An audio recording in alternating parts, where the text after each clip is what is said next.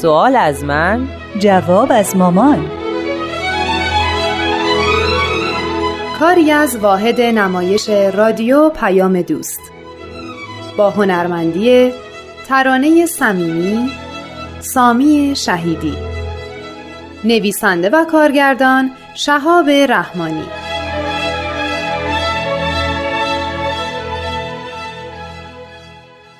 مامان امروز راجع به چه مسئله صحبت کنیم؟ موضوع اتهامات سیاسی به جامعه بهایی رو که تموم کردیم. البته کاملا تموم نکردیم. فکر می‌کنم هم احتیاجی نیست که برای این تهمت های بی اساس اینقدر وقت بذاریم. ولی من فکر می‌کنم لازمه یه چیزایی رو بهت بگم که شاید در آینده بتونی ذهن بعضیا رو که گرفتار این تهمت ها شدن روشن کنی. خب مثلا؟ مسئله اتهام زدن و تحریف کردن آثار الهی و مشکلات مختلف برای پیروان هر دین جدید که ظهور می‌کنه یک واقعیت انکارناپذیر در طول تاریخ ادیانه که البته همین مظلومیت پیروان آین جدید باعث میشه تا کسایی که از ظهور آینی که تازه متولد شده بیخبر موندن و توجهی بهش نداشتن به فکر بیفتن و دربارش به تحقیق بپردازن. نگاه کن تو همین ایران خودمون هر موقع مخالفت ها شدتش کم شد مردم کمتر متوجه آین بهایی شدن. هر وقت شدت پیدا کرد مردم بیشتر درباره آین بهایی تحقیق کردند به خصوص تو این سالهای اخیر که البته وسایل ارتباط جمعی هم بیشتر شده و به تعداد تحصیل کرده ها هم اضافه شده. و صد البته که تا حد زیادی علم هم جای خرافات رو گرفته. خب منظور از همین صحبت ها می‌خواستم درباره یک اتفاق همیشگی که همراه ظهور ادیان رخ میده بگم. اونم اینه که وقتی یک مظهر الهی یا همون پیامبر الهی ظهور می‌کنه و دین جدیدی تأسیس میشه پیروان دین قبل به خصوص اکثر رهبران دین قبل شدیداً مخالفت می‌کنن و حتی کار به کشت و کشتار مؤمنین جدید هم می‌رسه. قبلا هم در این باره صحبت کردیم ولی اگه میشه بیشتر راجع به علل مخالفت ها صحبت کنیم. به نظر شما علت اصلی مخالفت چیه؟ اگه بحث به خطر افتادن منافع یک عده رو کنار بگذاریم به طور عموم علت مخالفت مقاومت در برابر نواندیشیه همیشه متعصبین قشری تحمل شنیدن حرف تازه رو ندارن که مگه حضرت مسیح رو به شهادت نرسوندن؟ نه تنها در دین حتی در علم هم همینطوره. مگه گالیله رو تکفیر نکردن؟ حالا هم همینطوره. آها. اون فراز از کلام حضرت بهاءالله رو که قاب گرفتین و روی دیوار مهمون گذاشتین الان برام مفهوم بهتری پیدا کرد که میفرمایند بگو ای دارای چشم گذشته آینه آینده است. ببینید و آگاه شوید. هرچی در گذشته اتفاق افتاده هر مخالفتی که با مؤمنین شده الان هم دوباره تکرار میشه. در گذشته کفار اتهام وابسته بودن اسلام به خارجی ها رو می‌زدن طبق آیه قرآن که کفار بیانات حضرت محمد رو به سلمان فارسی که ایرانی بود منصوب می‌کردن حالا هم عین همون رفتار کفار تکرار شده و بهایا رو وابسته به کشورهای بیگانه می‌دونن. کاملا حرفات درسته. امروزه پیروان هر دین نمی‌دونن چه دوران سختی رو پیروان اولیه گذروندن تا به دوران طلاییش رسیده. همه پیروان طعم خوش مظلومیت رو چشیدن. مظلومیت چه مشترک همه ادیانه. اما هر دینی عمری داره. بعد از اینکه پیروانش رو تربیت کرد و تمدنی به وجود آورد مردم کم کم غرق در مادیات میشن و اصل دین رو فراموش می‌کنن. اخلاقیات سقوط می‌کنه. ولی در عوض مراسم پرآب و رنگتر میشه. معابد هم با معماری با شکوهتری ساخته میشن که نمی‌تونن جلوی فساد اخلاقو بگیرن. اصلا علت تجدید ادیان هم همینه که اصل دین فراموش میشه و خداوند برای تربیت مجدد مردم تمام قدرت و محبت و علم خودشو در وجود یک انسان دیگه ظاهر می‌کنه که بهش میگیم مظهر امر الهی یا پیامبر. بعدم به جای اینکه مردم از لطف الهی ممنون باشن با این مظهر جدید و پیروانش مخالفت می‌کنن. راستی مامان اگه من بهایی زاده نبودم معلوم نبود جزو مخالفین آین بهایی می‌شدم یا جزو بی تفاوت ها یا اینکه ایمان می آوردم سوال سختی کردی. ولی با شناختی که ازت دارم که همیشه سوال می‌کردی و کنجکاف تو همه چیز بودی شاید جزو کسایی بودی که تحقیق می‌کردن و بی تفاوتم نبودن. مامان هیچی واسه خوردن نداریم؟ ضعف کردیم. چرا میوه توی یخچال هست؟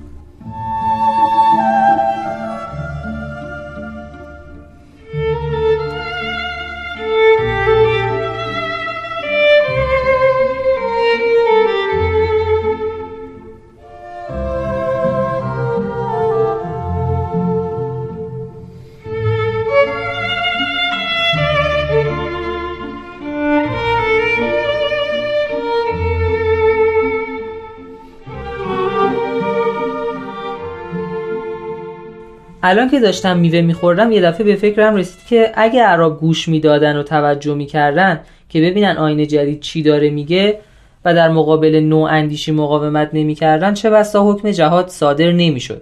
که حالا به هر بهانه هر کس به میل خودش دستور جهاد بده و عده زیادی رو به کشتن بده. مینم یه برداشتیه. قبول ندارین؟ راست نمیگم؟ حالا چرا اصرار داری من قبول کنم؟ من که مخالفتی باید نکردم. هر کی می‌تونه نظری داشته باشه بدون اینکه به دیگران تحمیلش کنه. خب برگردیم سر موضوع گفتگومون. یکی از بدترین نوع رفتار مقابله با نواندیشی به شهادت رسوندن حضرت مسیح بود. یا شهادت حضرت باب. بله کاملا درسته.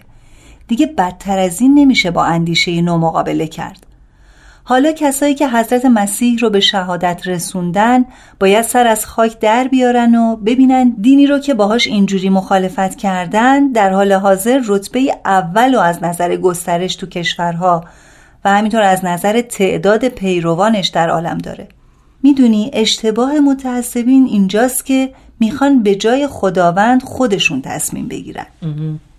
یا اراده و خواست خودشونو به اراده الهی ترجیح میدن. پیغمبری رو می‌خوان که مطابق میل اونا حرف بزنه. نمیگن چه چیزی آوردی که به درد زندگیمون بخوره. میگن تو اونی نیستی که باید بیاد چون هر چی میگی برخلاف میل ماست. آره دیگه تعالیم حضرت مسیح یا نوع ظهور حضرت مسیح مطابق اون چیزی که علمای یهود تو ذهنشون داشتن نبود. مطابق میلشون نبود.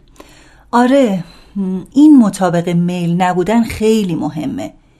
این میل یعنی اون چیزی که خودشون درست کردن و سخت هم روش تعصب دارن. مثلا همه پیروان ادیان میگن دین ما آخرین دینه. در اثر اشتباه برداشت یه چیزی به وجود میاد که سخت بهش پایبند هستن تا حدی که پیامبر الهی رو به صلیب می‌کشن. جالبه که همه ادیان وعده به زور بعد هم دادن.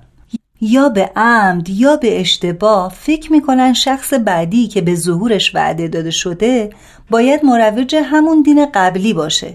مثلا میگن اگه مسیح بیاد باید مروج احکام یهود باشه نه اینکه اونا رو تغییر بده چون اصلا این احکام غیر قابل تغییرن. درسته. من یه زنگی به مهران بزنم. الان میام.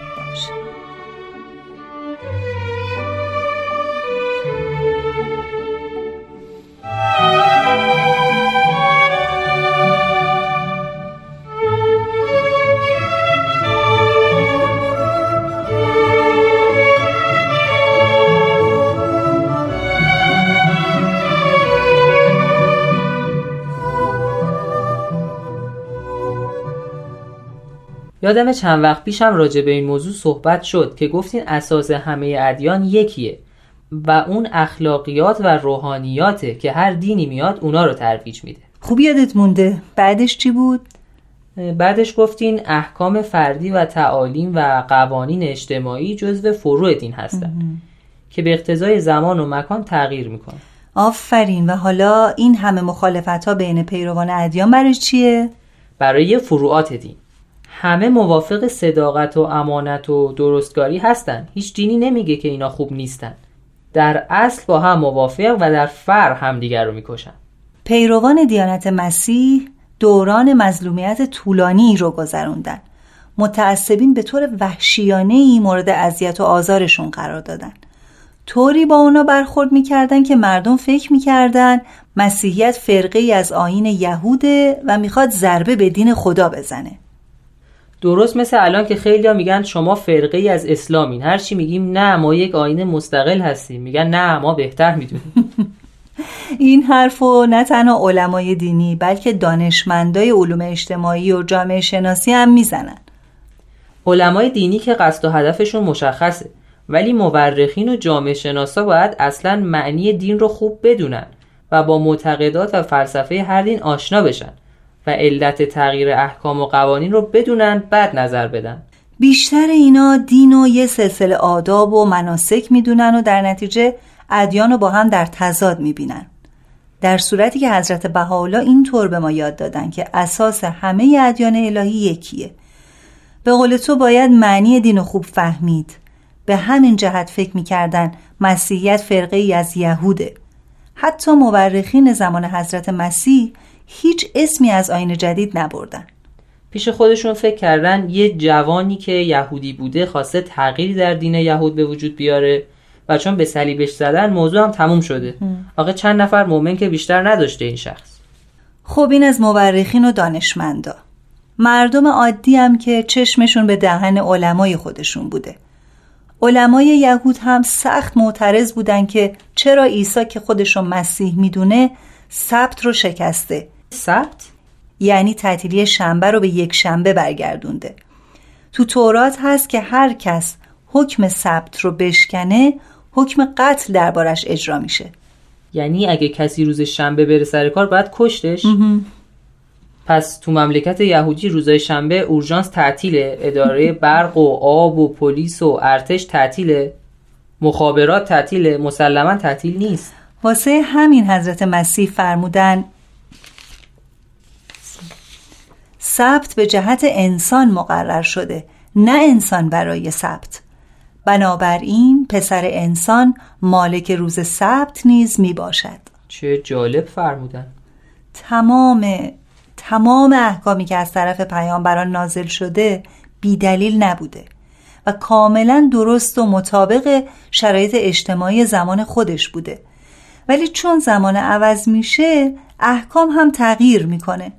بنابراین هر کس مسئوله که وقتی میشنوه آین جدیدی ظهور کرده محققانه و بیطرفانه شروع به تحقیق بکنه و گرفتار فروع دین نشه. خب من حرفم تموم شد. ممنون.